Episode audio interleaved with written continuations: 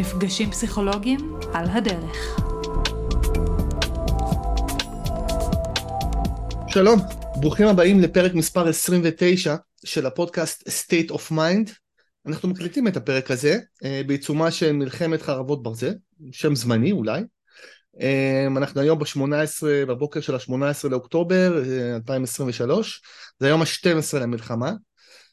ולכן זה פרק מיוחד שיעסוק בהיבטים פסיכולוגיים שונים שקשורים למה שאנחנו חווים בימים האלה, ברמה הקולקטיבית, כעם, כמדינה, כחברה, וגם ברמה האישית, כל אחת ואחד מאיתנו. ולצורך כך יש לי הכבוד לארח את דוקטור אמיר מנדל, פסיכיאטר, פסיכותרפיסט, מטפל זוגי, יועץ למנהלים וארגונים, וגם בכובע אחר שלו הוא גם מבקר מוזיקה ועיתונאי תרבות, ונראה אולי גם איך זה יכול להתקשר למה שקורה אה, כרגע. אז קודם כל, אה, שלום אמיר. שלום רב, מה שלומך? אה, אתה יודע, כמו כולם, משתדלים, כמו כולם, כן. משתדלים מאוד להחזיק מעמד, אבל אנחנו בכל זאת אה, ננסה ככה למצוא דרכים אה, לנסוח איזושהי תקווה, איזושהי נחמה, גם במאזינים שלנו היום, כולנו צריכים את זה. אה, אבל קודם כל אולי נתחיל באיזשהו ניתוח של המצב, ולצורך כך אני אצטט מתוך מאמר מאוד, מאוד יפה, מאוד נכון, מאוד מדויק בעיניי, שרשמת השבוע בעיתון, אה, אה, בעיתון הארץ, ואתה רושם ככה: דומה שהרכיב ההרסני ביותר באירועי השביעי באוקטובר היה בגידת המערכת. הזעקות, ההודעות הנואשות של אזרחים ישראלים על סף מוות, איפה הצבא? הרושם שחבל ארץ גדול בתוך מדינת ישראל הופקר זמן ממושך בלי שלטון מרכזי וכוחות ביטחון. כאילו לא הייתה כאן מדינה יהודית. ביחסים בין אזרח למדינה זו חוויה שמקבילה לנטישה הורית בשעת סכנה. מי שהיה אמור להיות שם, להגן ולהציל, הפקיר את ילדיו והסתלק. העובדות לאשורן לא משנות כרגע לענייננו, יחקרו מן הסתם, אבל חוויית הבגידה והנטישה עזה מאוד, ולכן היא מחדדת ומכפילה את הטראומה שמחוללות ממילא הזוועות שהתרחשו. היא מקשה על עיבודה, משמיטה את הקרקע של ביטחון בסיסי, מתחת לרגליים. כאמור בעיניי זה ניתוח מאוד מדויק של מה שאנחנו חווים ברמה הקולקטיבית מבחינה פסיכולוגית, ואם תוכל להרחיב על זה בעצם, אה, מה חווינו, ואיפה אנחנו עומדים כרגע. אני רוצה ברשותך לסטות שנייה מה, מהרחבה ולהגיד, אני שומע, אני לא קראתי את הטקסט הזה מאז שהוא התפרסם, ואני מוכרח להגיד לך, קשה לי לשמוע את המילים האלה.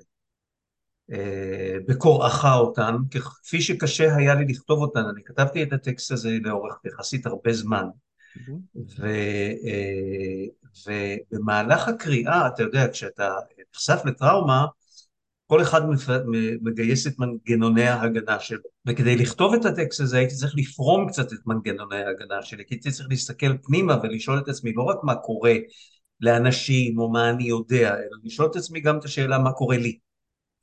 ו, והפרימה הזאת הייתה קשה, נכנסתי למצוקה תוך, תוך, תוך כדי הכתיבה של הטקסט הזה, ואני נכנס למצוקה עכשיו תוך כדי האזנה למילים האלה כשאתה אה, קורא אותן. אה, ואולי גם זו כבר סוג של הרחבה mm-hmm. אה, אה, שביקשת במידה מסוימת, משום שבאמת אה, כאשר אנחנו אה, אה, בונים את תבנית העולם שלנו אחד מ, אחת מאבני היסוד של תבניות העולם שלנו, אה, אם אנחנו, אם, אם, ותבנית היסוד הזאת מאוד משמעותית לאנשים שהם יותר סולידיים ויותר בריאים בנפשם, יש אנשים שתבנית היסוד הזאת חסרה בהתפתחות האישית שלהם והם סובלים מאוד מזה, אבל אחת מתבניות היסוד היא התובנה שיש הגנה הורית, זאת אומרת שכשקורה משהו, שכשאנחנו זקוקים למשהו, ובעיקר כשאנחנו זקוקים להגנה, כשאנחנו במצוקה, יש מישהו, יש דמות, שהדבר המרכזי שמייחד אותה זה שניתן לסמוך עליה. יש דמות שנמצאת שם בשבילנו בזמן הזה. זוהי התבנית הבסיסית של האמון שאנחנו רוכשים לעולם, או שאנחנו לא רוכשים לעולם, בהיותנו אנשים מבוגרים יותר. Mm-hmm. עכשיו, הדמות הזאת היא הדמות ההורית כשמדובר באינדיבידואל בהתפתחות האישית שלו. אבל במהלך חיינו אנחנו ממשיכים לתלות את אה, אה, יהבנו, לשים את מבטחנו בדמויות או בארגונים או בתבניות שבמידה מסוימת מחליפות או מקבלות על עצמן את התפקיד ההורי הזה גם מחוץ לתבנית האינדיבידואלית ומחוץ אה, אה, אה, ליחסים שבין אדם לאדם. זאת אומרת, יש מסגרות שאנחנו לומדים לסמוך עליהן, יש ארגונים שאנחנו משליכים עליהם את הביטחון הזה שאנחנו למדנו לתת בהורינו, ואנחנו אומרים, זה ישמור עליהם.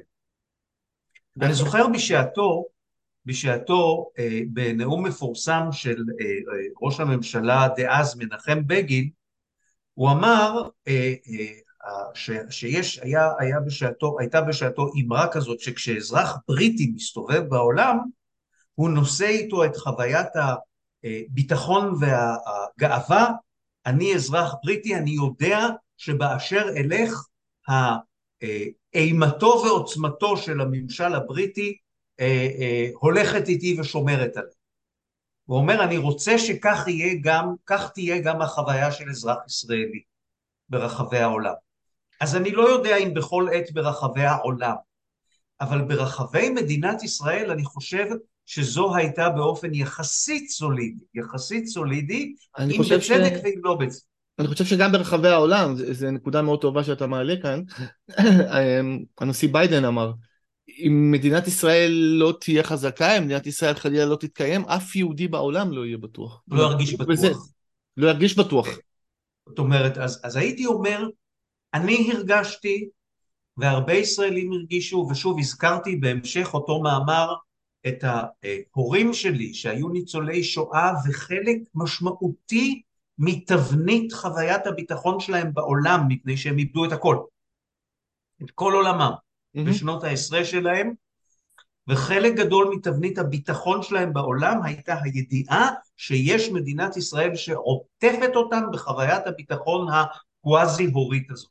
בשבעה באוקטובר 2023 תבנית הביטחון הזאת קרסה והתרסקה באופן קטסטרופלי. קודם כל, ניתוח אה, מדויק, מבריק בעיניי, ואני מסכים עם כל מילה, ואני אנסה להכניס את זה לתוך הקונטקסט של uh, uh, תיאוריית ההתקשרות של ג'ון בולבי, שכל מי שמאזין לפודקאסט, כל מי שמכיר אותי בדרך כזו או אחרת, ואת עיסוקי המקצועי יודע שזו הפרספקטיבה שבה אני הרבה פעמים מסתכל על העולם. וג'ון בולבי מדבר בדיוק על זה, זאת אומרת, תיאוריית ההתקשרות מדברת על זה שבעצם יש לנו את הדמות המטפלת המשמעותית, ה-primary caregiver, לרוב זה הדמות ההורית באופן טבעי, אבל זה לא חייב להיות. לא חייב להיות, כן. שהיא בעצם, כמו שאתה אומר, נוטעת בנו, או לא, אוקיי? את התחושה הזאת של הביטחון בעולם. אה, מגיל מאוד, משלב מאוד מאוד מוקדם של ההתפתחות, אנחנו מדברים על החודשים, על השנים הראשונות. אה, ואז... אפילו על הימים הראשונים. בדיוק, זה מתחיל מהימים הראשונים, יש כאלה שיגידו שזה אפילו מתחיל מההיריון ומאיך שהאימא כן. קובעה את ההיריון. אה, ואז בעצם זה קובע במידה רבה אם אנחנו נתהלך בעולם הזה בתחושה שהעולם הזה הוא מקום בטוח, אה, שתמיד יהיה שם מישהו בשבילי כשאני אצטרך אותו, תמיד יהיה מישהו שם בשבילי שאני אוכל לפנות אליו, בייחוד בעת צרה, מערכת ההתקשרות בעצם אה, שגורמת לנו לחפש קרבה לאותה דמות משמעותית, בעצם מופעלת אצלנו כאשר אנחנו נמצאים באיזושהי מצוקה, באיזושהי תחושה של איום. ואז בהמשך אנחנו יודעים, ו- ו- ודיברו על זה הרבה, וחקרו את זה, שזה מורחב בהמשך גם לדמויות נוספות ברמה האינדיבידואלית, יכול להיות אה, אה, אחים, סבים, סבתות, מורים, מפקדים בצבא, אה, מטפלים, מטפלים פסיכולוגיים. שיכולות כן. גם כן לשמש כדמויות התקשרות, וגם, כמו שנגעת ואמרת יפה מאוד, בעצם, אמ, אני אקרא לזה קבוצות שייכות. קבוצת השייכות שלי יכולה להיות הקהילה שלי, קבוצת הלאום שלי, כמו שאנחנו מדברים עכשיו, דת. זה אחת הסיבות העיקריות למה הנושא הזה כל כך חשוב לנו, למה הקשר הזה כל כך חשוב לנו, למרות שאנחנו חיים ב- ב- בעולם ובחברה שהיא מאוד אינדיבידואליסטית, אבל עדיין אנחנו צריכים את ה... את ה לפחות לדעת, אתה יודע, כישראלי אני תמיד אומר, אני חייתי בחו"ל כמה שנים, ידעתי שאני יכול לחיות שם ולמדתי והתפתחתי ויצרתי וחקרתי, כי תמיד ידעתי שיש לי את המקום הזה הבטוח שאם חס וחלילה קורה משהו, אני יודע שאני יכול לפנות אליו. אפילו רק ברמה המחשבתית, הרגשית. וזה מה שנקרא הבסיס הבטוח. מרי אנסוורט, תלמידתו של בולבי ואחת מחוקרות ההתקשרות המפורסמות, טבעה את המונח הזה, בשלב מאוד מוקדם, עוד לפני אפילו שבולבי פרסם את התיאוריה, היא עשתה את זה בדוקטורט שלה באוניברסיטת טורונטו ב-1940, שהיא חקרה את הקשר בין הורים לילדים, והיא טבעה את המונח המאוד מאוד יפה הזה, שמקבל בעיניי משמעות מאוד מאוד חזקה, במיוחד בימים האלה של בסיס בטוח. והבסיס הזה נפרץ, נכבש, קרס. literally, סליחה, אני לא משתמש במילים באנגלית, פשוטו כמשמעו. ואנה, אנה ואנה נפנה מכאן. אנה, איך אנחנו ממשיכים מכאן? כן, זו, זו, זו שאלה גדולה מאוד. קודם כל, אני חושב שהתיאור שלך מאוד מדויק, הבסיס קרס, נכבש ונפרץ, ו, ואני חושב שזה, כפי שכתבתי, זה אה, אחד הרכיבים ההרסניים ביותר, אולי הרכיב ההרסני ביותר באירועי השבעה באוקטובר, מכיוון שמלחמות כבר ידענו, טראומות כבר ידענו, אובדנים כבר ידענו, אם כי היקף האובדן גם ברמה הקונקרטית של האבל, השכול והמוות הוא מזעזע, אבל על הדברים האלה אפשר, אני חושב, להתגבר אם קיים הדבר שציטטת כאן את המושג המצוין, הבסיס הבטוח. אלא שאנחנו לא עומדים על בסיס בטוח ברגע זה של חיינו. ולכן אני חושב אנחנו גם רואים את התחושות, את, ה, את האנשים שעוזבים למקום שמרגיש להם בטוח יותר, את האנשים שקורסים, את ההיקף העצום של הפנייה לסיוע נפשי שאני יכול להעיד עליו מהמקום שלי כמטפל, כקלינאי, את, ה, את, ה, את חוויית החרדה הקיומית שמציפה אותה. ואני חושב שלשאלה אנה אנו באים, יש אה, אה, לפחות שני כיוונים, זאת אומרת, אנה אנו באים במקום האישי, שעל זה כל איש יצטרך לאט לאט לתת את המענה שלו, כיצד אני משקם את חוויית הבסיס הביטוח הבטוח האישי שלי, אם כאן ואם במקום אחר, כלומר האם האמון שלי בבסיס הבטוח שקורה כאן התרסק עד כדי כך שאני מפחד להיות כאן, וחלק מהאנשים יחוו את החוויה הזאת ויעזבו. לגמרי, ו- ואני חושב שהדברים תלויים לחלוטין אחד בשני. יכול להיות שיש לי בסיס בטוח מאוד טוב ברמה האישית, אבל אם הבסיס הבטוח ברמה הלאומית נקרא לזה קרס, זה יכול להניע אותי לפעולה ש- ש- של להגן על עצמי, כמו שאתה אומר. להפך, דווקא אנשים שיש להם בסיס בטוח ברמה האישית, וקרס הבסיס הבטוח שלהם ברמה הלאומית, יגידו אני אסתדר גם במקום אחר, כי הבסיס הבטוח שלי ברמה האישית מאפשר את זה. אוקיי. ו, והקבוצה הזאת אה, עלולה למצוא את עצמה אה, אה, מחוץ לבסיס הבטוח שקרס, כי תוך אמונה שהיא תמצא את דרכה גם במקומות אחרים. אני חושב שהעניין ו... של אה, בסיס בטוח ברמה האישית, אה, איזושהי דמות או יותר, אם אנחנו אנשים מבוגרים, יהיו לנו, סביר להניח, אה, יותר דמויות, קולבי דיבר על היררכיה של דמויות, התקשרות כאדם בוגר, היא מאוד משמעותית כ- כאיזשהו מנגנון של חוסן נפשי אישי שלנו להתמודד כן. בשלב הזה, וחקרתי את זה גם בקורונה וראיתי את זה, ויהיה מעניין לדבר על זה, אבל נחזור רגע לעניין של הבסיס הבטוח ברמה הלאומית, ואני חושב שאחד הדברים המאוד מאוד קשים זה ההיעדר של המנהיגות. זאת אומרת, אנחנו נמצאים במשבר מנהיגותי בכלל במדינה, וזה מאוד מאוד בולט, זאת אומרת, אנשים, אנשים נאחזו בנשיא ארה"ב, זאת אומרת, אנשים רשמו, גם אני רשמתי, שהבן אדם הראשון שנתן להם איזושהי תקווה, איזושהי נחמה, שיש מישהו שאפשר להיאחז בו, זה נשיא ארה"ב, אף אחד מהמנהיגים שלנו, אף אחד מהמנהיגים שלנו לא נתן את זה, הם נעלמו פיזית בימים הראשונים, וגם כשהם יצאו לדבר, זה לא הרגיש שנותנים לך ביטחון. אתה יודע, אם, אם מותר אה, להכניס אווירה חצי הומוריסטית לשיחה הזאת. רצוי אפילו. הייתה, כן, כי קשה ככה. בדיוק, להקליט. הייתה תיאוריה, מישהי ציטטה באוזניי תיאוריית קונספירציה ואמרה, נוסעות המטוסים האמריקאיות באו לכבוש אותה. אמרתי הלוואי. כן, אני חושב שהרבה מאיתנו... הלוואי, כרגע המבוגר האחראי היחיד שאנחנו יכולים להסתמך עליו, בדיוק כפי שאמרת, נמצא שם. כן. אתמול אמנון אברמוביץ' אמר בערוץ 12, שבעצם ארה"ב הקימה ועדה קרואה למדינת ישראל, כמו שרשות שקורסת מקימים לה ועדה קרואה. יש בזה איזשהו... ככה זה נראה. כן. ככה זה נראה. זאת אומרת, אם לקחת את מה שאתה אומר עכשיו ולמשוך אותו אל כיוון המאמר שהתחלנו איתו את השיחה, המאמר בהארץ, אז בעצם מה שאתה אומר הוא שהמשבר של קריסת הבסיס הבטוח שדיברנו עליו בשבעה באוקטובר, נמשך גם בשמונה עשר באוקטובר. לגמרי. מכיוון, סליחה? לגמרי. לגמרי. מכיוון שהבסיס אה, אה, הבטוח קרס בשבעה באוקטובר ונעלם. הוא לא חזר לפעולה גם ב-18 באוקטובר. הבסיס הבטוח אה, מוקם, עומד על יסודות של רשות מתפקדת, של מנהיגות שיש חוויה שניתן לסמוך עליה ושהיא נוכחת, של חוויה של ניהול אפקטיבי של הטראומה ושל השיקום של הטראומה, של איזושהי חוויה של התארגנות.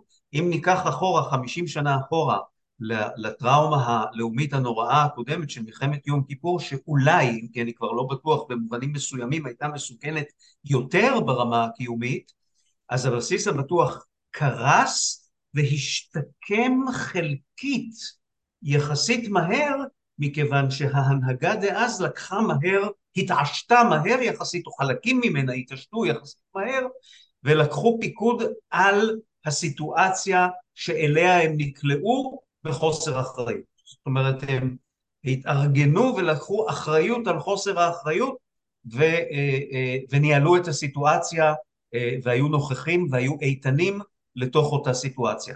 אנחנו 11 ימים אחרי או 12 ימים אחרי פרוץ המשבר ואין מבוגר אחראי ואין מישהו שמנהל את הסיטואציה, זאת אומרת הבסיס הבטוח לא משתקם ואין תמה איפה שאנשים, אני שואל את עצמי, כאילו לכאורה האיום הקונקרטי, אם כי אנחנו לא בטוחים בזה לגמרי, אבל לכאורה האיום הקונקרטי, הטילים, המחבלים, הדברים האלה, כאילו פחתו מאז השבעה באוקטובר. מדוע החברים שלי מסביב ממשיכים לברוח מהארץ ורמת הפאניקה ממשיכה לעלות ולא לרדת. זו אנחנו, הסיבה. כן, אם אנחנו, שהבסיס... אם אנחנו נשווה את זה ליחסים אה, בין הורה לילד, אוקיי? אז אפשר לדמות את זה למצב שבו דיברת, נטישה של הורה. אז ההורה לא, ההורה לא היה שם בשבילי באיזושהי סיטואציה שהייתי מאוד צריך אותו, אוקיי? עכשיו, הלכתי לאיבוד בקניון, אוקיי? זו הדוגמה שעולה לי בראש. כן, ניקח... אה, אני כן. חסר אונים, אני עומד, צורח, אני מפחד, אני, אני לבד, כולם מסביבי אנשים גדולים, אה, ש, ש, ואני, ואני מפחד. ואני צועק אימא אימא, והאימא לא שומעת אותי. ואחרי כמה דקות, כמה שעות, לא יודע, אימא חוזרת, אוקיי? מה אימא עושה עכשיו? האמא מחבקת אותי? האמא מרגיעה אותי? האמא אומרת לי, הכל בסדר, אני איתך עכשיו, אני אף פעם לא אעזוב אותך יותר? ונדמה לי שזה מה שאנחנו צריכים ולא מקבלים מהמנהיגים שלנו. קודם כל לבוא ולומר, כן, לא היינו שם בשבילכם שהיינו צריכים, היו כאלה שאמרו את זה, במיוחד בצבא, אה, אבל לא בממשלה ולא ברמה המדינית, אבל אנחנו עכשיו כאן, אנחנו שולטים במצב, אנחנו נדאג, גם אם לא יודעים להבטיח את זה, אתה יודע, אמא אומרת לילד, אל תדאג, יהיה בסדר, היא לא באמת יודעת שתמיד יהיה בסדר. אבל מה שחשוב זה התחושה, כמו שאנחנו אומרים. לתת את התחושה של הביטחון ולהגיד, אנחנו כאן, אנחנו נדאג שזה לא יקרה שוב, אנחנו נתקן את מה שצריך, אנחנו נטפל, אנחנו נילחם עכשיו, אמ, ושנרגיש שיש לנו על מי לסמוך. ואני חושב שזה לא משנה אם אתה הצבעת על הממשלה הזאת, לא הצבעת על הממשלה הזאת. לא, זה לא משנה בכלל.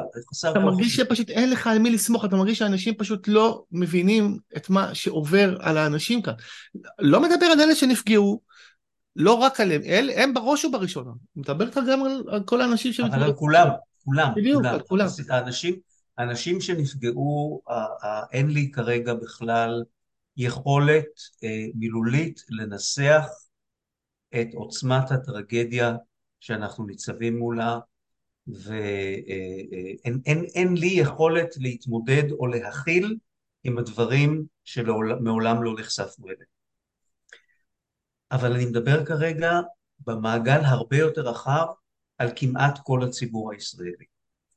שחווה טראומה קולקטיבית שדיברנו עליה, של מנהיגות, של קריסת הבסיס הבטוח, של חוויה שאינני יודע יותר, אני אמרתי בעצמי, אני עצמי לא יודע כרגע להעריך האם מדובר באיום קיומי, האם לא מדובר באיום קיומי, איבדתי את תחושת האחיזה במציאות מכיוון שאין שיקום של הבסיס הבטוח, זאת אומרת, אין שום בן אדם, ש... או, אה, אה, או שום ארגון בעצם, זה יותר מבן אדם, אין שום ארגון מנהיגותי שמתייצב ואומר, אוקיי, אלה הם פני הדברים, זו התוכנית שלי, אני לא אעזוב אותך, אני מנהלת, כלומר, כל זה, חוץ מכמו שאמרת, נשיא הברית, שבכל זאת הוא סבא, הוא סבא, הוא סבא, זה, זה בכל זאת איזושהי הורות... אבל כשההורים לא מתפקדים, לפעמים הסבא והסבתא נכנסים לתמונה.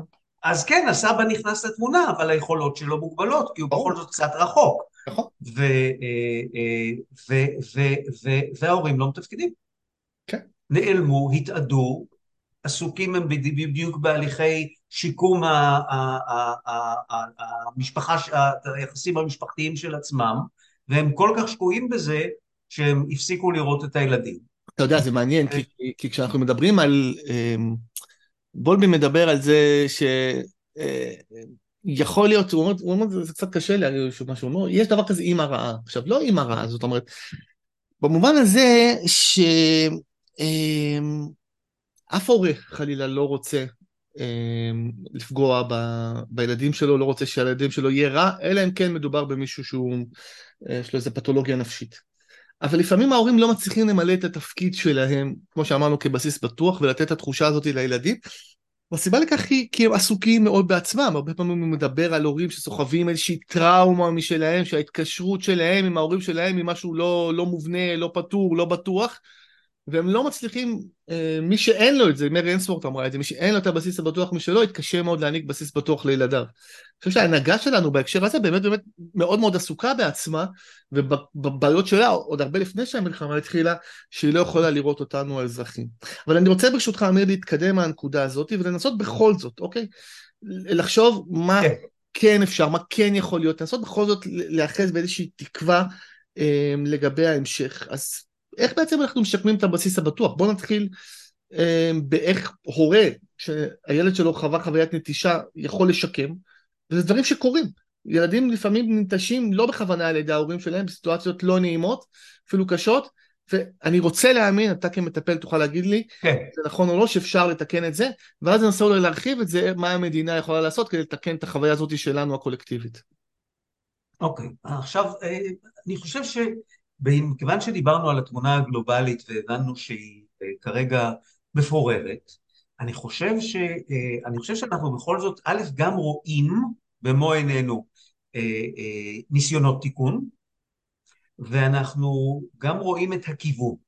זאת אומרת, א', אתה רואה שבהיעדר שלטון מרכזי מסודר ששוקם את הבסיס הבטוח, ישנו מאמץ קהילתי ספונטני מאוד גדול ליצור חוויה של אה, התארגנות עצמאית, של התארגנות ספונטנית מקומית ושל סולידריות ברמה הלא מרכזית. זאת אומרת, אנשים מתארגנים בקהילות, אנשים מתארגנים לכל מיני פרויקטים, לא חשוב מה תוכנם, תוכנם חשוב כשלעצמו, לעזור לחיילים במזון, לספק ציוד, אה, לתמוך בתלמידים, לתמוך בקהילות, ש, ש, לתמוך ביושבי עוטף עזה שנפגעו פגיעה אנושה.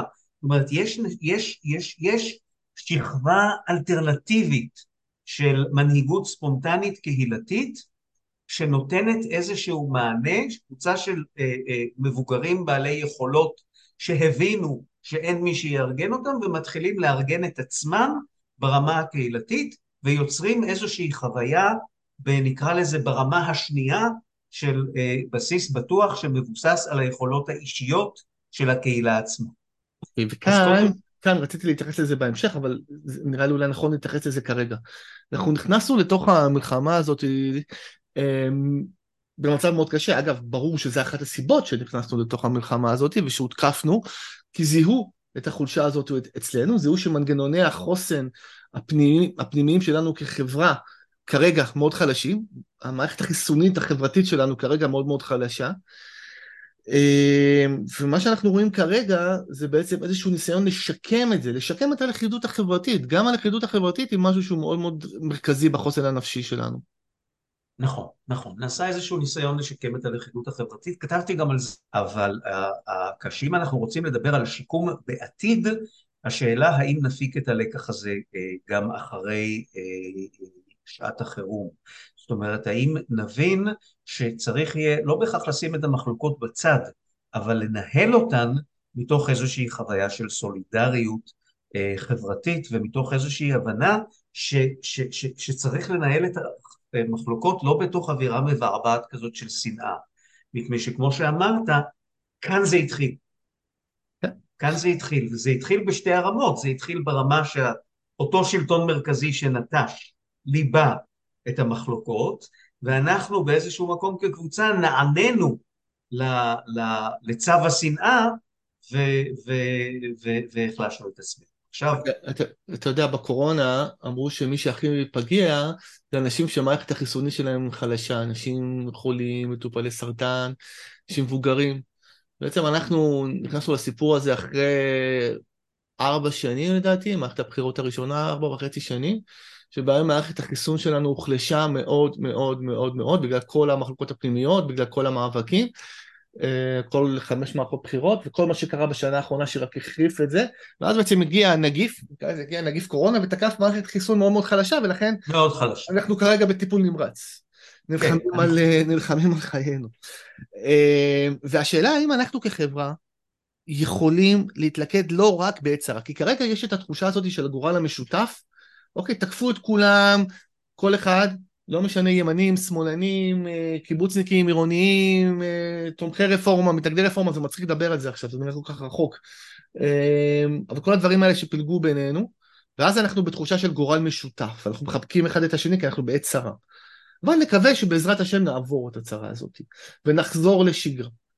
איך, הטראומה היא לא, אני חושב שגם ראינו את זה אחרי יום כיפור, הטראומה תחזיק מעמד כמה חודשים, אולי כמה שנים, אבל איך אנחנו מייצרים לכידות חברתית שהיא שמה לא רק בעת צרה ולא רק שיש לנו איזושהי תחושה של איום משותף. תראה, אני לא, התשובה אה, אה, נוסחה בשורה האחרונה של המאמר שכתבתי להארץ, והתשובה היא אני לא יודע. זאת אומרת... אה, התשובה הכי טובה, אם היית, אם היית נותן לי עכשיו פה איזה, איזה משפט או שניים, אז לא היית מאמין לי יותר. לא הייתי מאמין בדיוק. כן. Uh, התשובה היא, אני באמת באמת לא יודע. Uh, uh, זה מבחן מאוד גדול לחברה הישראלית, שחלקו uh, uh, יתבסס uh, על השאלה האם uh, אנשים uh, מחויבים יותר, מהימנים יותר, uh, uh, שוחרי טוב יותר, אנשים שבאים לשרת. אה, אה, יסכימו אה, לשים את עצמם, את נפשם בכפם ולהיכנס לשורות המנהיגות.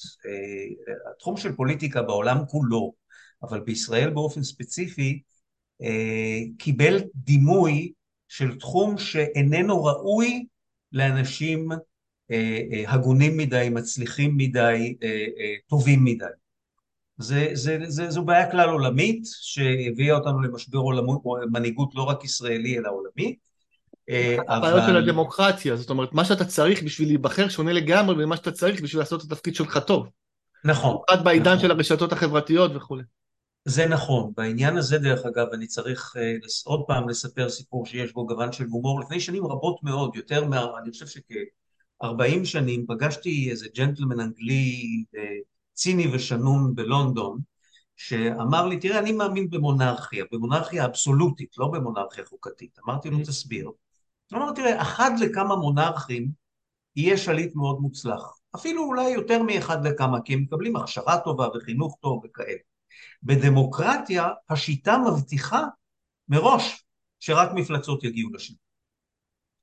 אז... אה, אה, אתה יודע, זה מזכיר לי את מה ש... אה, תראה, אני חושב שגם בדמוקרטיה יכול להיות שלטון טוב, חווינו את זה. יכול להיות, יכול להיות, כבר קרה. מקווה שגם נראה את זה, ויש מדינות דמוקרטיות שמתנהלות טוב, אבל יש המון בעיות. אני חושב שהדמוקרטיה בבסיסה היא שיטה נכונה, והיא הדבר הטוב, היא השיטה הכי גרועה, הכי פחות גרועה, כמו שאמרו, כאילו.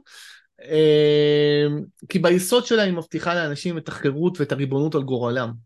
וזה משהו שהוא מאוד מאוד חשוב. ונדמה לי ש... אני חושב שהיא מבטיחה, אני, אני ברשותך, כן. אני אכניס הסתייגות, אני חושב שהיא מבטיחה את, את, את הריבונות ואת החירות ואת הריבונות של אנשים על גורלם, כאשר היא פועלת באותה מתכונת שבה פועלות הדמוקרטיות, נאמר, הצפוניות של צפון אירופה, שבהן באמת נטוע עמוק עמוק במסורת שהממשלה משרתת את האזרחים. מה שנקרא באנגלית civil servants. נכון, שבאמת אה, ברור מי משלם המשכורת ומי עובד אצל מי. טוב, זה, זה, זה סוגיה מעניינת, אני חושב שזה יכול להיות, זה לא פלא שזה מצליח בצפון אירופה, כי זה יכול לפעול בחברות שהן מאוד הומוגניות, בחברות שהן מאוד הטרוגניות כמו החברה הישראלית זה יותר קשה. אבל, אבל אני רוצה רגע אה, אה, לקחת את, ה, אה, את הנקודה הזאת, וואו, לא נעים נקטע לי חוט המחשבה. אה, אתה רוצה, אתה רוצה לקחת... כן, כן, כן, אנגלים, וזה הזכיר לי את הביטול של צ'רצ'יל, הוא אמר כל מה שאתם רוצים ללמוד על דמוקרטיה, אתם יכולים ללמוד בשיחה של חמש דקות עם המצביע הממוצע. עכשיו, עכשיו זה לא שאני, אני, זה לא שאני מאוד מאוד דמוקרטי, באמת, ואני מאמין בזה, כי כמו שאמרתי, זו שיטה שאמורה להבטיח, שהיא פועלת נכון את ריבונות האדם של, על גורלו, ולהבטיח את זכויותיו ואת חירותו. אבל גם היא יכולה להיפגע ויש בה בעיה מובנית כמו שדיברנו ושצריך לתת עליה את הדעת שבאמת מה שאתה צריך במיוחד היום בעידן של הרשתות החברתיות אנחנו רואים את כל הפופוליזם שעולה בכל, ה, בכל העולם אמ, יש, יש בעיה זאת אומרת כאילו מה שאתה צריך כדי להיבחר לא בהכרח מה שאתה צריך בשביל כדי שתמלא את תפקידך אמ, כמו שצריך. אני, ואני רוצה... אני חושב שאני ב, ב, ב, אני, אני לא יודע, זאת אומרת, כשהדגשתי את המושג אני לא יודע, לי לפחות, בהכשרה שלי, אין כלים לתת תשובה לשאלה הזו. חושב אבל שברמה הרגשית והפסיכולוגית שעליה אנחנו מדברים, השיקום, ש, שיקום של האמון באיזושהי חוויית מנהיגות כזאת או אלטרנטיבית, אינני יודע איזו מנהיגות, לא, לא יודע, יכול להיות שהמבנה החברתי בכלל יעבור שינוי רדיקלי, אתה יודע, מדינה זו לא המצאה אה, שהייתה מקדמת דנא, מדינה היא עניין חדש יחסית, אולי העולם רוצה בעידן הרשתות החברתיות להתארגן בקהילות מסוג אחר, אני לא יודע, אבל בוודאי שמבחינה אה, רגשית דרושה לנו מנהיגות שאנחנו יכולים לחוות חוויה של ביטחון כלפיה ויכולים לסמוך עליה כדי לשקם את הבסיס הבטוח הזה שדיברת עליו. דבר נוסף, ברמה האישית, גם ברמה האישית, אנשים צריכים כרגע לשקם את הבסיס הבטוח שלהם. אוקיי, okay, ולשם ושם... אני רוצה ללכת, אמיר ברשותך, בדיוק כן. למקום הזה. דיברנו ברמה הלאומית, ברמה הגלובלית אפילו הגענו, בואו נחזור רגע יותר, להיות יותר ספציפיים ונדבר באמת ברמה האישית. אנשים עכשיו נמצאים בבתים, חווים חרדה מאוד מאוד גדולה, אנשים מחפשים uh, לדעת מה לעשות. אז קודם כל uh, ברמה הפרקטית, אוקיי? בואו נהיה, כן. נעשה רגע ברמה הפרקטית, איזה עצות אתה יכול לתת, איך נכון להתמודד מבחינה נפשית, איך אפשר לנהל את החרדה. בכוונה אני לא אומר להקל על החרדה, כי נראה לי שהמילה הנכונה יותר היא לנהל את החרדה בעת הזו. אני חושב שזה נכון, אני מסכים איתך. אה, אני חושב שצריך, הדבר הראשון שאולי כדאי לעשות כדי לנהל את החרדה זה לא לשפוך אה, אה, דלק על מדורת החרדה. זאת אומרת, אנחנו, אמרת, אנחנו חיים בעידן של רשתות חברתיות ותקשורת מאוד אינטנסיבית והצפה של מידע, שחלקו אמיתי וחלקו כוזב וחלקו מנ... עובר מניפולציות ו... וכל מיני דברים כאלה. אה, עכשיו, מידע, לדעת בערך איפה אנחנו עומדים, זה חשוב כדי לזה אנחנו יודעים ורואים ורואים את זה כל הזמן. הצפה של מידע והצפה של מידע מכל הכיוונים ושל עודפי מידע מעצימה את החרדה בצורה קיצונית. זאת אומרת, ברור שבן אדם צריך לנהל בצורה מאוד המידע שהוא נחשף אליו. זאת אומרת, אין צורך להיחשף למידע שאין צורך לדעת אותו. לא אה, אה, למידע שהוא טראומטי מאוד או מחריד מאוד בתוכן שלו ובאופי של קולציות, פרשנויות, ניחושים, חששות, החרדות של הפרשנים, הח... אין צורך להציף את עצמך בדברים שהתוכן העיקרי שלהם הוא אי ודאות, ספקולציות ופרשנויות. כי אי ודאות כמובן מעצימה את החרדה. זאת אומרת, כדאי לאסוף את המידע הבסיסי ביותר ההכרחי כדי לדעת בערך איפה אנחנו עומדים, להכיר בזה שיש בזמני מלחמה מידה רבה של אי ודאות ולהתרכז בעיקר במה שאנחנו יודעים ובמה שאנחנו יכולים. לא לשפוך שמן או דלק על מדורת החרדה. זה הדבר הראשון שתדעי לעשות. הדבר השני שתדעי לעשות הוא באמת, כמו שכבר אמרתי, להתרכז במה שאנחנו יודעים ובמה שאנחנו יכולים. תחושה של מסוגלות מאוד מאוד מרגיעה. זאת אומרת, כל אדם, אם הוא לא בחרדה, אם הוא לא מוצ... אדם שהוצף בחרדה, אין לי כרגע עצה בשבילו. זאת אומרת, כדאי לו להיעזר במישהו שיטפל בהצפה של החרדה. אם אני, אם אני ממקד את זה, זאת אומרת, אם אתה מרגיש שאתה מוצף בחרדה ברמה שאתה לא מסוגל לתפקד, אז עזרה מקצועית, זאת אומרת, בשלב הזה. אני חושב, עזרה מקצועית, או אם לא זמינה לך עזרה מקצועית, לפחות עזרה קהילתית, לפחות תתמך באנשים אחרים. אוקיי, ובהנחה שאני כן מצליח לתפקד, אתה כבר נגעת בשתי נקודות מצוינות. אמ, למנן את החשיפה שלי לחדשות, להתרכז בעובדות, במה שרלוונטי בשבילי כדי לדעת איפה אנחנו נמצאים וכדי לתפקד, איך אני מתגונן, איך אני אמ, אה, שומר על המשפחה שלי, דבר מאוד חשוב. הדבר השני, זה העניין של לחזק את תחושת המסוגלות העצמית שלי על ידי איזושהי עשייה.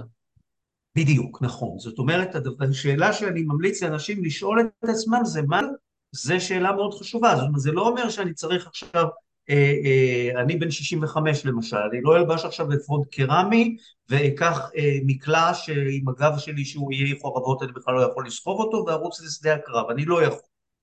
אה, אה, אבל אני, אני, אני יכול לנהל את השיחה הזאת איתך, אני יכול לכתוב מאמר לארץ ואני יכול לטפל באנשים.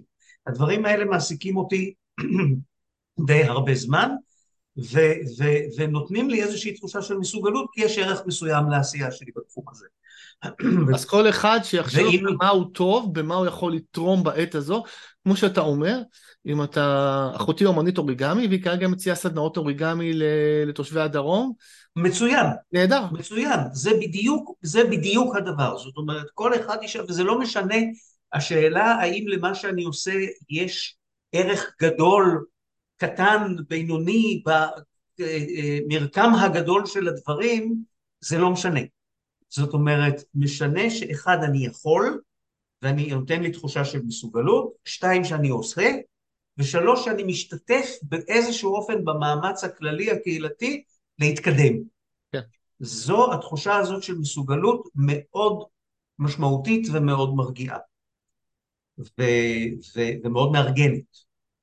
אוקיי. אז זאת עצה טובה מאוד. ועוד דברים שהם קצת גנריים, אה, בכל זאת לנסות להמשיך בשגרה, אה, לעשות דברים, זאת אומרת, אנשים לפעמים מרגישים שבתקופה הזאת, כאילו, לא יודע, לראות סרט, אה, לא יודע מה התיאטראות עובדים כרגע, אבל ללכת להצגה, ללכת לחדר כושר. אנשים אומרים כאילו, זה לא שייך כרגע, יש איזה מין רגשות אשם סביב הדבר הזה, לעשות כאילו דברים שגורמים לי איזושהי הנאה ואיזשהו כיף. אבל נדמה לי שזה מאוד מאוד חשוב לעשות את הדברים האלה. זה נכון, מאוד מובנים, כי, כי אתה אומר, למה שאני אעשה משהו טוב בשביל עצמי בזמן שאנשים אה, סובלים סבל קיצוני. נכון. אבל אה, אה, זה מסוג הדברים שאני אומר לפעמים גם לאנשים שמטפלים בקרוב משפחה שהוא מאוד חולה. אני אומר, כדי להיות מסוגל לטפל בקרוב המשפחה החולה שלך, אתה צריך להיות בעל יכולת. Mm-hmm. זאת אומרת, אתה צריך לשמור על עצמך. ולשמור על עצמך זה לעשות איקס דברים טובים בשביל עצמך כתחזוקה. למשל, לשמור על כושר גופני שהזכרת, זה דבר בעל חשיבות עצומה. עכשיו, לעשות את המינימום ההכרחי, בסדר, אבל לעשות מה שצריך, מפני שאם אתה לא מתחזק את הבריאות הגופנית שלך, הניוון הרגשי והחרדה הולכים ומעמיקים.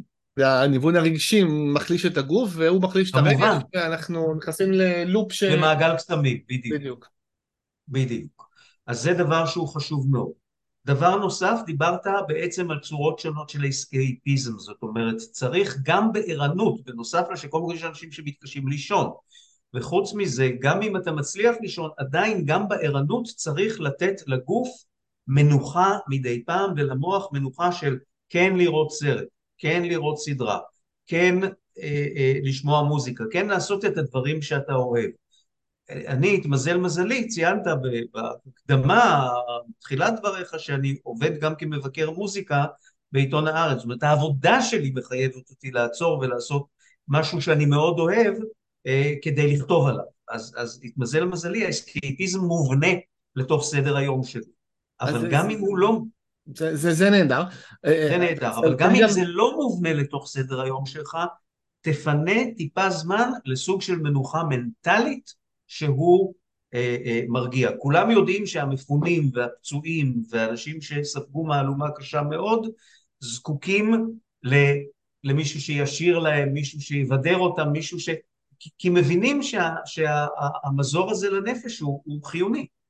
גם האנשים האחרים זקוקים לזה. חד משמעית, ואני אגיד רק בהקשר הזה, אה, אני מאוד אוהב ספורט, אני מבלה הרבה מאוד מהפנאי שלי בצפייה בספורט בטלוויזיה. אני, בימים הראשונים זה היה פשוט כאילו לא אפשרי, זאת אומרת, כאילו, פשוט זה היה נראה שר טעם לחלוטין, כמו שאין לך תיאבון. אנחנו יודעים שאחד התסמינים כן. של דיכאון וחרדה זה שאתה מאבד את היכולת ליהנות מדברים שאתה נהנה נכון. בהם כרגיל. ולאט לאט זה חוזר, זה, זה לא אותו דבר, לפעמים אני מרגיש שאני בוהה. אני רואה כמה דקות פה, כמה דקות שם, אני בוהה, כאילו, אני מסתכל על רגע, מי משחק פה בעצם? כמה כמה? דברים שכאילו, אתה יודע, שהייתי חי את המשחק. אבל אני מוצא שיש לזה ערך, גם אם אני לא נהנה בזה כמו שהייתי נהנה בעבר, בכל זאת להפי, לפעמים אפילו להכריח את עצמי לעשות את זה. אני מסכים איתך לחלוטין. גם, גם אם אתה בוהה, אה, אה, הבהייה הזאת מאפשרת למוח שלך לנוח. אני, אני אה, פעם, לפני שנים רבות, למדתי את ערכן של סדרות פעולה אמריקאיות, הייתי אה, חולה באופן יחסית משמעותי והיו לי לילות ללא שינה אה, בגלל, בגלל המצב הבריאותי שלי, ואז גיליתי ש, שאת הלילות האלה, שבהם אתה לא מספיק מרוכז או ערני כדי לקרוא, ולא יכול לשמוע מוזיקה כי, כי גם אתה לא מספיק מרוכז וגם יש שכנים וכאלה וככה, אז גיליתי שסדרות פעולה אמריקאיות, גיליתי סוף סוף לשם מה יצרו את סדרות הפעולה האמריקאיות, כדי להחזיק את המוח במצב שהוא אי שם בין ערנות לקומה, כאשר אתה רשמית חי וערני, ומעשית המוח שלך עובר לאיזה מצב אה, אה, בהייה בלתי ספציפי, ויש ערך ויש חשיבות למנוחה הזאת, כי, כי זה, זה, זה, זה סוג של סוג של הקלה שאחריה אפשר להמשיך אה, אה, ולנוע. לגמרי, אז אני אומר לכולם, כאילו, באמת כל מי שמקשיב לנו, כדורגל, סדרות פעולה, קומדיות רומנטיות בנטפליקס, זה, זה ממש כאילו כן. צו השעה. כן, כל אחד, כל אחד והצורך שלו, הדברים האלה הם, הם חשובים, כי שוב, הח... כמו שהתחלנו, חוויית הקריסה היא כל כך טוטאלית, אתה לא, אתה לא אה, הודף מעליך אה, אה, ענף של עץ שנקלע על דרכך כשאתה נמצא בלב האוקיינוס ואין לך במה להיאחז, אתה נאחז במה שאפשר, והמה שאפשר הזה יכול להיות ישועתך. לגמרי. אוקיי. Uh, הנושא הבא שאני רוצה לדבר עליו, שהוא גם מאוד רלוונטי בשבילי ברמה האישית, כי אני הפכתי לאבא לפני כמעט שנה וחצי, ויש לי ילדה קטנה, ופעם ראשונה שאני חווה דבר כזה עם ילדה. דוב, חווה דבר כזה כאבא, כהורה, אתה גם הזכרת את הבת שלך במאמר שכתבת. כן. הילדה שלי עדיין קטנה, היא לא מבינה. אבל... אבל... או, היא מבינה, היא, מבין, היא לא, היא לא אוקיי. לא מתמללת 15, אבל היא מבינה. אני מסכים איתך, אני מסכים איתך. ברור לי שהיא מבינה, ברור לי שהיא קולטת מהתגובות שלנו אה, מה אנחנו מרגישים. אני מסכים איתך לגמרי. מה שאני רוצה לומר זה שני דברים, ואני אשמח לשמוע אה, אה, מה יש לך להגיד על זה. א', להורים. זאת אומרת, אני כהורה פתאום מרגיש את התחושה הנוראית הזאת שהבאתי ילדה לעולם שבו, אה, זה עובדה, אה, במרחק כמה קילומטרים ממנה, בכל זמן נתון, יהיו אנשים שירצו לפגוע בה. אני לא רוצה להיכנס לתיאורים גרפיים מהסוג של הזוועות ששמענו, אה, זה גם קשה לי מאוד אפילו לתמלל את זה כהורה, אבל יהיו אנשים שירצו לפגוע בה בלי שעשתה להם שום דבר, רק בגלל שהיא יהודייה. ונפלתי עליה תיק מאוד מאוד רציני. ויש לי מין תחושת אשמה על הדבר הזה. Uh, כמובן שאני מאוד שמח שהבאתי אותה לעולם, ואני מאושר להיות אבא, אבל אני פתאום מגלה גם את תחושת האשמה ש, שנלווית לזה. זה הדבר הראשון, איך אנחנו מתמודדים עם זה, והדבר השני, זאת אומרת, זה רלוונטי באמת לאיך אה, אנחנו כהורים צריכים להתנהל, ולהורים שהילדים שלהם כבר יותר יכולים לתמלל את זה ורבלית, איך אנחנו מתווכים לילדים, מה אנחנו עושים. תראה, קשה לי, קשה לי לומר משהו על אה, תחושת ה... התחושה המעורבת שאתה מתאר של אה, אשמה ושל אימה, יכול, אה, אה, ואספר לך סיפור מאוד מאוד אישי לפני שהבת שלי אה, באה לעולם. היא באה לעולם בהליך מורכב של פונדקאות, אנחנו זוג של גברים שתכננו, השקענו הרבה מחשבה והרבה מאמץ, והרבה, זאת אומרת זה לא, זה לא הליך פשוט להביא ילד לעולם. ושאלתי את הש... עוד לפני ש... ש... שנחתו עלינו ערימת הקשיים, הצרות ובהמשך האסונות אה, שנחתו עלינו בעשור פלוס האחרונים, אה, אתה יודע, אני מסתכל על תהליכים, ולפני התהליך הזה אמרתי לשותפי לחיים, אמרתי לו, האם העולם שאליו אנחנו הולכים עכשיו מתאים להביא לתוכו ילד? האם אנחנו לא מכניסים אותו, או אותה, לצרות אה, גדולות מדי? אה, אה, באשר לבת הפרטית שלי אגב, אני חווה איומים קיומיים בחוץ, כפי שאתה תיארת, וגם מבית. מכיוון שבהיותנו משפחה כזאת בשנה האחרונה, אני מרגיש מאוים גם בתוך הקהילה שלנו, הישראלית. זאת אומרת, החוויה היא של מתקפה כרגע מהרבה מאוד כיוונים. ותחושת הבסיס הבטוח התחילה להתערער עוד לפני שהבסיס הבטוח קרס. אז אתה יודע, כאן אני חושב שבן אדם צריך במידה רבה בלית ברירה להסתמך על חוויית הבסיס הבטוח האישי שלו ולומר אוקיי, יהא אשר יהיה, אה, המחויבות הראשונה שלי היא לילדיי, ואני אה, אפעל בחיים ואנתב את עצמי בחיים על פי טובתם. זאת אומרת, לגמרי. אה, יש פה קהילה, אני אה, מחויב לה, ואני מחויב עוד יותר לילדים הפרטיים שלי. זאת אומרת, אם אה, אם הבסיס הבטוח פה יקרוס אה, באופן שאני לא ארגיש יותר בטוח בתוכו, אני אצטרך לשים את טובת הבת שלי לפני אה, טובת כל דבר אחר. ואני מסתמך על תחושת הבסיס הבטוח שהעניקו לי ההורים שלי, שמצידם הסתמכו על המדינה הזאת. אבל אני אומר, אני מסוגל, מאמין במסוגלות האישית שלי לתת בסיס בטוח לבת שלי. אה, נלך לאן שנלך, בהתאם אה, לצרכים. זאת התפיסה הפרטית שלי. אני מסכים איתך לגמרי. עכשיו בוא ננסה רגע... באשר לתיווך. לפרקטי בדיוק. כן. באשר לתיווך. תראה, אני מאמין שהחוק הראשון בדיבור הוא הקשבה. לפני שאני מתחיל לתווך לדברים ולהגיד, אני רוצה לשאול אותה מה היא מבינה, איך היא מרגישה, מה החוויה שלה. עכשיו, הבת שלי ספציפית מאוד בהירה בתמלול הרגשות שלה והחוויות שלה והחרדות שלה, שהן רבות מאוד בתקופה הזו. אמרת שהיא בת 15, אם שמעתי נכון? לא, היא בת 11. 11, אוקיי. היא בת 11. 15 זו הייתה דוגמה בלתי ספציפית. הבת הספציפית שלי בת 11. אוקיי. והיא מאוד בהירה בתמלול הרגשות, החששות וה... והחוויות שלה. וכאשר מופיע אלמנט ש... אני, אני לא מתווך לדברים ואני לא אומר לה. אני בעיקר שואל אותה. אני בעיקר שואל אותה מה היא מרגישה, והרבה פעמים, ו- והתחושה שלי שרמת החרדה שלה, במידה מסוימת, זה תהליך מאוד מאוד קשה, כי שוב, תחשוב, הבסיס הבטוח שלך קרס. נכון. הבסיס הבטוח שלי קרס. נכון. מה קורה לילד בן 11 שהבסיס הבטוח שלו פחות יציב ופחות מוצק ועוד בתהליכי התהוות? נכון. והוא רואה שהבסיס הבטוח של כולם קרס. זו חוויה מטלטלת בצורה בלתי רגילה. חד משמעית. אז אני חושב שרמת החרדה שלה פחתה ב-11, 10, 12 הימים האחרונים בהדרגה, רמת החרדה שלה פחתה בהדרגה מכיוון שהיא ניוותה את דרכה במילים להבהיר לעצמה ולסביבה שלה מה היא מרגישה. זאת אומרת, אני חושב ש... עצם, זה, עצם זה שאני מתמלל, נותן ביטוי ורבלי, אומר מה אני מרגיש ומה אני מפחד, אתה אומר שלזה יש ערך תרפויטי טיפולי בפני עצמו? בדיוק. בדיוק.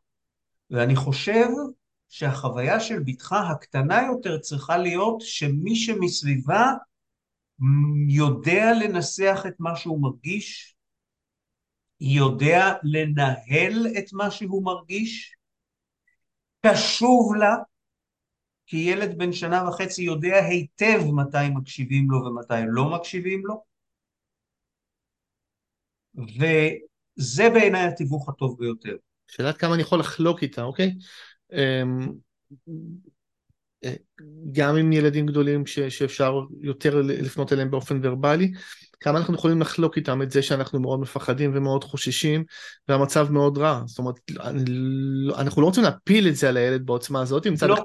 מצד שני כולם אומרים, אה, צריך, צריך לומר את האמת, לא צריך לשקר, איך אנחנו... נכון, אני חושב, אני חושב שיש מנעד רחב מאוד בין המקום שבו לא משקרים ובין המקום שבו אתה מפיל אה, אה, על הילד את כל הפחדים שלך. זאת אומרת, המקום שבו אה, אה, אה, א', ישנה התפקודיות. זאת אומרת, דיברנו על זה שאתה אה, אה, אה, עושה מה שאתה יכול ואתה תפקודי והילד רואה שאתה תפקודי, כלומר אתה מנהל את החרדה. ב', ישנה ההתנהגות של המיגון, מה שצריך לעשות בזמן אזעקות ודברים כאלה, וישנו הדבר הזה שאתה דבק בפרוטוקול. זאת אומרת, אתה עושה מה שצריך. עושה מה שצריך ולא יותר ממה שצריך. זאת אומרת, ומה צריך? הזאת...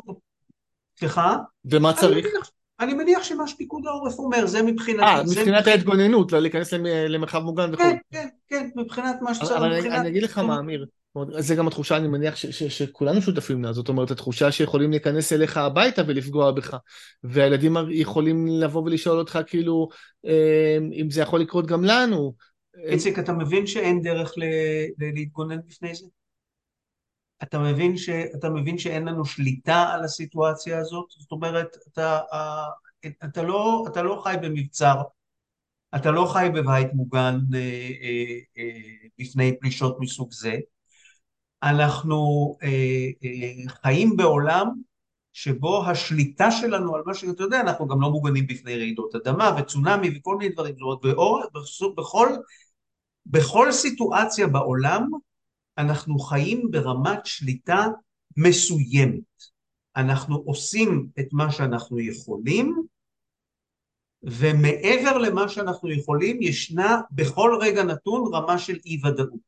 אוקיי. רמת האי ודאות מנכיחה, מנכיחה את עצמה, מנכיחה את עצמה באופן מאוד אינטנסיבי בזמנים מסוימים, כשקורה אסון טבע, כשקורית מלחמה, כשקורית מחלה, הרמה הזאת של חוסר השליטה היא לחרדות שאנחנו חשים במצבים האלה. אני מתמלל את הדבר הזה לבת שלי, זאת אומרת, אני אומר לה, יש דברים שאין לנו שליטה עליהם, עם זה אנחנו צריכים לחיות. אוקיי, אני כאדם מבוגר יכול לנסות לחיות עם זה, וזה קשה. ברגיל, לא, לא רק בזמן של מלחמות, מגפות, אסונות ושלא נדע, אה, ולצערנו אנחנו יודעים. אה, לילד, אולי אני טועה, צריכה להיות תחושה קצת יותר יציבה, זאת אומרת שהעולם הוא מקום קצת יותר בטוח ממה שאני כאדם מבוגר מסוגל להבין שהוא לא. נכון, אז אני חושב שהחוויה הבסיסית שאתה צריך לשדר לו זה שבכל המקומות שיש לך שליטה ושיש לך יכולת, אתה על זה, ושבראש מעייניך לשמור על המשפחה שלך. לגיטימי, אני חושב שזאת לגיטימי התחושה... לה... לגיטימי להגיד ל... לילדה, לילד, אל תדאג, יש לנו צבא חזק, אנחנו ננצח, למרות שאחרי מה שחווינו זה, זה, זה לא משהו שאני מרגיש, כאילו אני מרגיש שזה קצת לא, לא באמת האמת עד הסוף. אמ, לגיטימי לעשות דבר כזה, מרגיש לי שזה הדבר הנכון, כמו שאמרתי, כמו שאימא אומרת לילד יהיה בסדר, למרות שהיא לא בטוחה שיהיה בסדר. אה, כן, אני חושב, אה, אני חושב שזה לגיטימי במידה מסוימת, אנחנו אה, עושים מה שצריך ויהיה בסדר. זה, זה נשמע לי לגיטימי. אני שוב, אני, אני חושב שיש פה, אנחנו נכנסים עכשיו לרזולוציות מאוד ספציפיות, אישיות ולדקויות של התקשורת ש, ש, ש, שבין אדם לילדו, וזה קשור בסגנון התקשורת שלך וגם בסגנון התקשורת של הילדה, שאתה מכיר אותו ואני לא. זאת אומרת, אני חושב שבתוך המרחב הזה שלי אני לומד, מתחיל ללמוד ש... להכיר אותו, אני עוד לא מכיר אותו, אני לומד להכיר אותו. אוקיי, נכון, אבל, אבל אתה, אתה לומד תוך כדי תנועה, אתה רואה למה היא מגיבה יותר טוב, אתה רואה למה היא מגיבה פחות טוב. אין אדם ברירה אלא לסמוך על ההבנות שהוא מפתח תוך כדי תנועה. אוקיי, וככה מתקרבים. לא חושב שיש, אני חושב שאם מופיעים, מופיעים המון מומחים בטלוויזיה שיש נכון. להם נוסחאות אה, מובנות וסדורות, איך צריך, אני פחות סומך על עצמי בדברים האלה, א', הם יותר מומחים ממני בנושאי תיווך, מחויבים לתת נוסחאות סדורות כי זה טלוויזיה, אבל אני לא בטוח שהנוסחאות הסדורות בשעת מעשה, במרחב האישי שבין אדם לילדו, אה, הן כל כך מדויקות. אני חושב שצריך לעשות איזו התאמה למרחב האישי הזה. אמיר, אני משוחח איתך, כי אתה לא כך התרשמתי מהדברים שקראתי. אה, לא אחד שמציע נוסחאות אה, זה, וזה דווקא משהו שאני, שאני מעריך. אני מעריך אצל אנשים, אנשים שמאוד מאוד בטוחים בעצמם ובטוחים במה שהם יודעים, יודעים לך להגיד בדיוק מה צריך, איך כל מצב, אה, פה, פה חשדתי, מה שנקרא. אנחנו מתקרבים לסיום השיחה, אמיר, והנקודה האחרונה שהיא גם כן נקודה שהיא נוגעת בכל אחד מאיתנו, גם כהורים, גם כבני אדם, זה העניין הזה של איך אנחנו מתמודדים עם זה שיש כזה בעולם רוע, שיש רוע כזה בו. האם אנשים מדברים על זה שזה גורם להם לאבד את האמונה באנושות, או אסור לנו לאבד את האמונה באנושות? אבל יש רוע כזה, אתה יודע, פרויד דיבר על זה, הוא אמר שיש את יצר הארוס, הליבידו, האנרגיה המינית, שהיא מעבר רק לפעולה המינית, היא גם פעולה של יצירה ו- ו- ו- וחיים, וליצור חיים וליצור דברים ולחבר ולקשר. יש את הפלנטוס, יצר המוות, היצר ההרסני שהוא בא להרוס, ואנחנו לא בפעם הראשונה אה, בתולדות עמנו, לדאבוננו, חוב, חווים בעוצמות הגדולות ביותר את, ה- את הדבר הזה. אז איך, איך מכילים, איך מתמודדים עם זה? שיש כזה רוע בעולם, ואיך שומרים על תקווה ואנושיות אל מול פני, אה, נוכח פני רוע שכזה. אני, אני אה, באופן אישי בא מצויד מאוד מאוד טוב מהבית כדי להתמודד עם הסוגיה הזאת. ההורים שלי שניהם היו ניצולי שואה. אה, אבא שלי רכש חלק משמעותי מההשכלה שלו של איך מתמודדים עם החיים באושוויץ.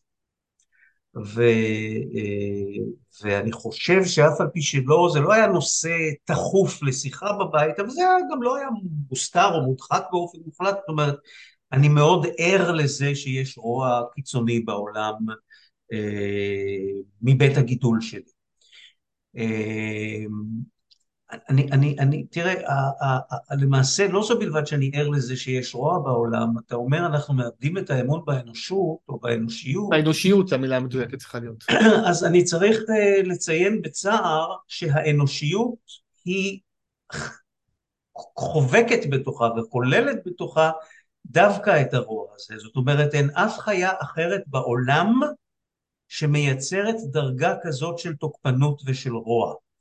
אה, לא מזמן בשיחה על מוזיקה ציטט אה, אדם נבון שאני מעריך את הספר הזר המסתורי של מרק טוויין שבו נכדו של השטן מבקר בכדור הארץ ולוקח ילד באוסטריה של ימי הביניים לביקור בכל מיני מקומות כולל מרתפי האינקוויזיציה ואומר לו אין אף חיה אחרת ששואבת עונג מלהתבונן בסבל של, אה, של חיה דומה לה שיושבת מולה זה נכון, כשאנחנו לא מול רוע כזה, אמיר, מול רוע כזה אנחנו בדרך כלל אומרים אלה חיות אדם, אבל זה נכון, להעלים את החיות. זה להעלים את לא- החיות, חיות הורגות אחת את השנייה לצורך הישרדותי כי הן אוכלות. הן לא, כמו נכון. שאתה אומר, הן מקבלות הנאה מלגרום סבל ומלראות את הסבל של האחר ומלהרוג ולהתעלל רק לשם להרוג ולהתעלל. נכון, לפיכך אני לא, אה, הייתי אומר, לא מאבד את אמונתי באנושיות, ואמונתי באנושיות היא מראש בערבון מוגבל, זאת אומרת, אני אה, מקבל את זה שאנושיות היא ספקטרום גדול מאוד של תופעות, שכולל יצירתיות, כולל אה, אינטליגנציה גבוהה יחסית לחיות אחרות, כולל דמיון, כולל אה, אה, חמלה לפעמים, אבל כולל רוע שאין לו אח ורע בשום מקום אחר בעולם החי אה, על פני כדור הארץ, וזה אנושיות. זאת אומרת, אה, אה, שום דבר בתמונת האנושיות שלי לא משתנה כאשר אנחנו נחשפים לרוע הזה, זה חלק אינטגרלי מהתופעה האנושית. עם זה אנחנו צריכים לחיות אם אנחנו רוצים לחיות. אני ממש ממש, אה, אתה מנסח את זה מאוד יפה, את משהו שגם אני הרגשתי אה, לפני, ללא קשר לא, לאירוע הזה, וזה יכולת באמת להכיל מציאות שהיא מאוד מאוד קשה ומאוד מורכבת, כי אנחנו רוצים, ככה אולי מגדלים אותנו, להאמין שהעולם טוב, ואנשים טובים, ושוחרי טוב, ויש, ויש, ואפילו יש. רוב האנשים כאלה. אה, ויקטור פרנקל, ויקטור דיבר על זה, ויקטור פרנקל, כתב על זה, אדם מחפש משמעות, הספר המפורסם.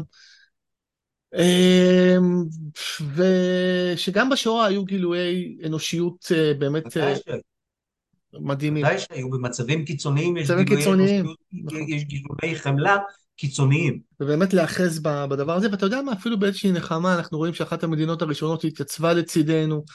אמ, ושראש המדינה שלה ביקר, הראשון שבא לבקר פה הייתה גרמניה, אותה גרמניה שעשתה בנו את השפטים הנוראים האלה רק לפני 70 אה, ומשהו שנה. אה, אולי אפשר לתפור, למצוא תקווה בזה, אתה יודע, שבוע שעבר הייתי, העירו הרבה מונומנטים בעולם, כולל בגרמניה, אה, שער ברנדנבורג בברלין, ובעוד הרבה מקומות בעולם העירו בצבעי דגל ישראל. אחד המקומות היה שער, שער טיטוס ברומא. כן. המקום שבו בעצם הוא נבנה כדי להנציח את הניצחון הגדול של הרומאים על, על המרד של יהודה והגליה של, של, של יהודה אה, שהתחיל בעצם את, ה, את הגלות שלנו אה, שבאיזשהו, במובנים מסוימים אנחנו עדיין כאילו מנסים להתאושש ממנה גם אלפיים ומשהו שנה אחרי זה מה, מהדבר הזה ויש שם את התבליט של המנורה, של השלל, של לחום המקדש. אתה רואה שהמקום הזה שבא להנציח את אחד האסונות הגדולים שקרו לעם שלנו, שכל שנה אנחנו צמים בתשעה באב כדי להתאבל על הדבר הזה, הואר בדגל ישראל, בתמיכת ישראל, ואמרתי לעצמי, אתה יודע מה, וואלה, יום אחד אולי, לא יודע איזה מונומנט יש בעזה, יש את המונומנט הזה בטהרן, לא יודע איך קוראים לו, השער הגדול הזה שתמיד כאילו שמראים את טהרן, כאילו שאומרים לו, וואלה, יום אחד, לא בדור שלנו כנראה, אבל אולי בעזרת השם, הנינים שלנו, הנינים של הנינים שלנו, מתישהו, עוד אלף שנה, גם זה יואר יום אחד בדגל ישראל. אה, לא יודע, נתן לי איזושהי, איזושהי נחמה, איזושהי תקווה. אתה רואה, זה עוד תכונה שהיא בליבת האנושיות, אנחנו מסוגלים למצוא בלב ערימת האפר אה, גרגרים של נחמה ושל תקווה. זה אחד ממנגנוני הגנה הכי חזקים שלנו, ואני חושב שהעם שלנו, בגלל ההיסטוריה שלו, זה משהו שטבוע בו מאוד מאוד חזק. אבל כמו שאמרנו, אנחנו לא צריכים להתעורר ולהיות ככה מלוכדים ומלאי תקווה, ורק כש... רק בזמנים קשים, חשוב מאוד מאוד, וזה מסר שאני, אני כל הזמן גם ניסיתי להביא אותו לסטודנטים שלי בשנה שעברה, עם כל המחלוקות שהיו בחברה הישראלית, ובאמת התחושות הקשות, אמרתי להם שאנחנו חייבים, חייבים לדעת לנהל את זה, וחייבים להישאר מלוכדים. אמ, וחשוב לי להעביר את המסר הזה גם עכשיו, גם אחרי המלחמה, להישאר מלוכדים. יהיו בינינו ויכוחים, יהיו בינינו מחלוקות, אבל אנחנו חייבים, חייבים להישאר ביחד, לא רק בגלל שיש לנו גורל משותף, אלא גם בגלל שיש לנו אתוס משותף. אתוס שהולך אלפיים ושלושת אלפים שנה אחורה. ויש בו כל כך הרבה, זה לא המקום ולא את זה, אבל דיברתי על זה שהבת שלי, כאילו, אני קצת מרגיש רגשות אשם על זה שהולדתי אותה לעולם שבו תמיד יהיה מישהו שירצה לפגוע בה רק בגלל שהיא יהודייה, אבל גם הולדתי אותה לעולם שבה יש לה משמעות, שזה אחד הדברים הכי גדולים שבן אדם, ויקטור פרנקל דיבר על זה, העניין של משמעות, יכול לתת אה, לילדים שלו, ושאחד הנכסים, גם נכס של חוסן נפשי, אני חושב שאדם יכול להיות לו, אה, ולהיות יהודי, להיות חלק מהעם הזה, מהסיפור הזה, זה משהו שנותן לך המון המון המון תחושה של משמעות בחיים, וגם את זה צריך לזכור בעת הזו. סיום ראוי.